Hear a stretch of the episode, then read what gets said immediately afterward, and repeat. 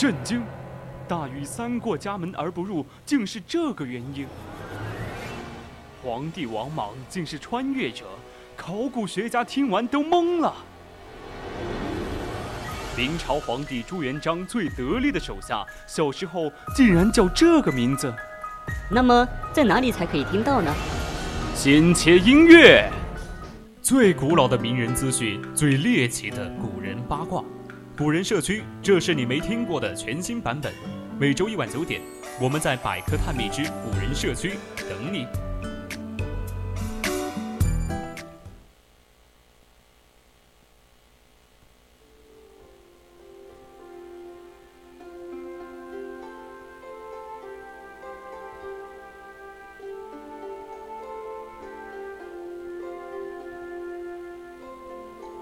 青春调频与您共享，这里是 VOC 广播电台百科探秘之古人社区。我们将与你分享最古老的名人趣事，最猎奇的古人八卦。我是主播郭冬梅。今天我们将要讨论的是白居易“诗魔”之称是怎么来的。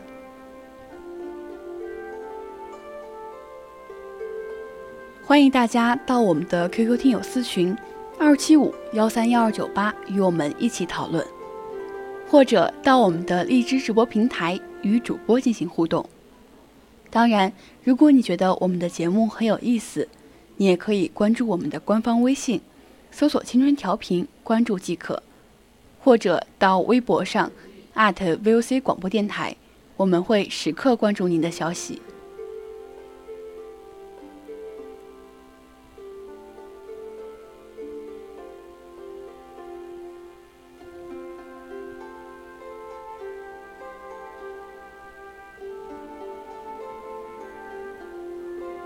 因为白居易很爱写诗，他几乎每天都有朗诵和抄写诗文的习惯，有时甚至是从早上开始，直到晚上。因为他的刻苦，结果就到了口舌生疮、手指长茧的地步，可见他对诗文的热爱程度，扑死入魔。当然，并非真的成魔，正如白居易自己曾写过的。《醉吟二首》，其中有两句是“酒狂又饮诗魔发，日午悲饮到日西”，所以白居易就有了“诗魔”之称。宰相被刺，白居易主张严查，却被弹劾。那唐代大诗人白居易又有着怎样的人生经历呢？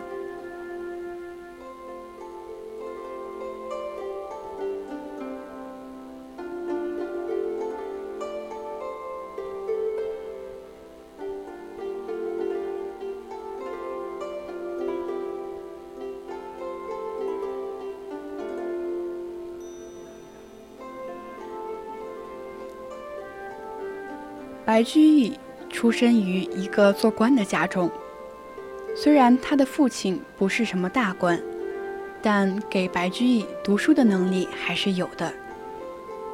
而白居易不仅聪慧，而且刻苦，所以他在文学上是很有成就的。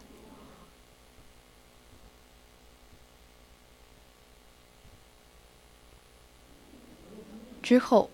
白居易通过自己的才能而步入仕途，做过翰林学士、左拾遗、太子左赞山大大夫等。有一天，当朝宰相武元衡被人刺杀身亡，武元衡和白居易相识。并且还有一段以诗相唱和的经历。武元衡被刺杀后，当时朝代掌权的宦官和官僚面对宰相被刺杀一点也不着急，这让白居易很看不下去，于是就上书要严查凶手。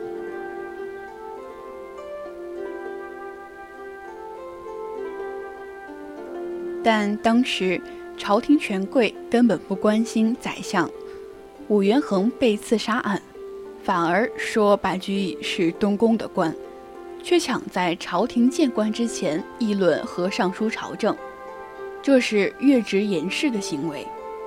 于是，朝廷权贵不严查刺杀宰相之案，反而弹劾白居易越职。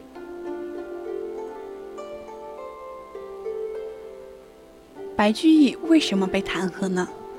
当然不仅仅因为越职严氏那么简单，因为在此之前，白居易认为皇帝喜爱文学，又赏识他，所以就频繁上书言事，同时还写了许多反映社会的诗，其中一些诗又是讽刺性的诗。因此就得罪了权贵，所以白居易受到了弹劾排斥。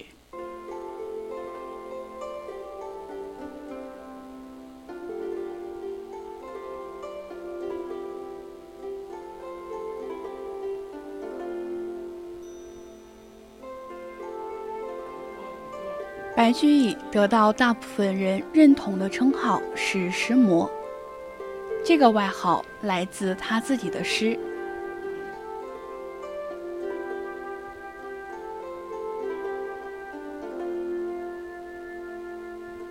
酒狂又饮诗魔发，日午悲吟到日西。”他在吟诗时，刻苦并不比孟郊、贾岛要轻松，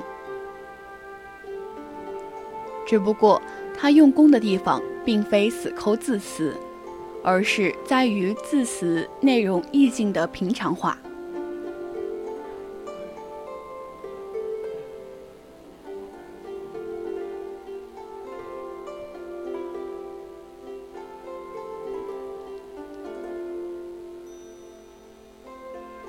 为了保证诗文最大的流通度，也就是要让所有人。包括不认字的街边小贩都能听懂。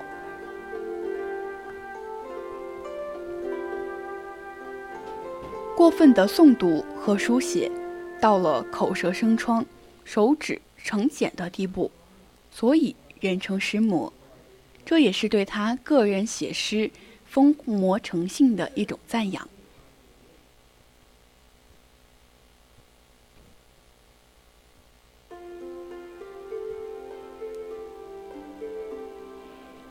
这种朴实化诗歌，是找对了诗的正确方向。一首文艺作品，只能最大限度地占领市场，去流通，才能算上好作品。正所谓曲高和寡，写一些普通人看不懂的诗歌，顶多是自娱自乐，无法让文学下沉，追求精深，在深度上深挖。和在广度上拓宽其实并不矛盾，而白居易晚年的香山体走向了浅白之路。很明显，你诵读白居易的诗都不用识字就能理解，但是他又能传递给你不同于打油诗流俗的超然感受。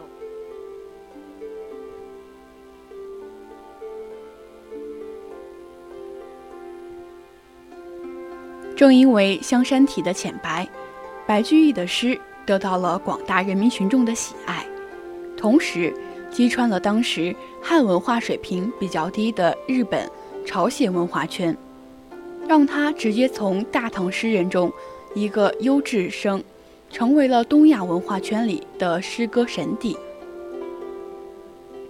白居易在日本、朝鲜的地位非常高，高到了不可思议。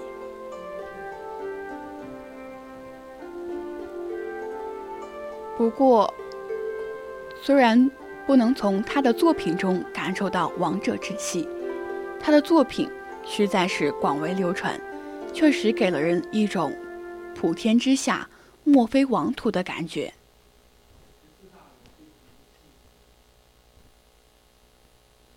这个角度来说，仅仅称白居易为诗魔，好像又过度私人化了一些。他在汉诗歌出征蛮夷中，确实又写到了王化的地步。也许，这才是被很多人称为诗王的原因。今天的古人社区就到这里，材料转载自网络，尽情所动，青春调频。我是主播郭冬梅，我们下期再见。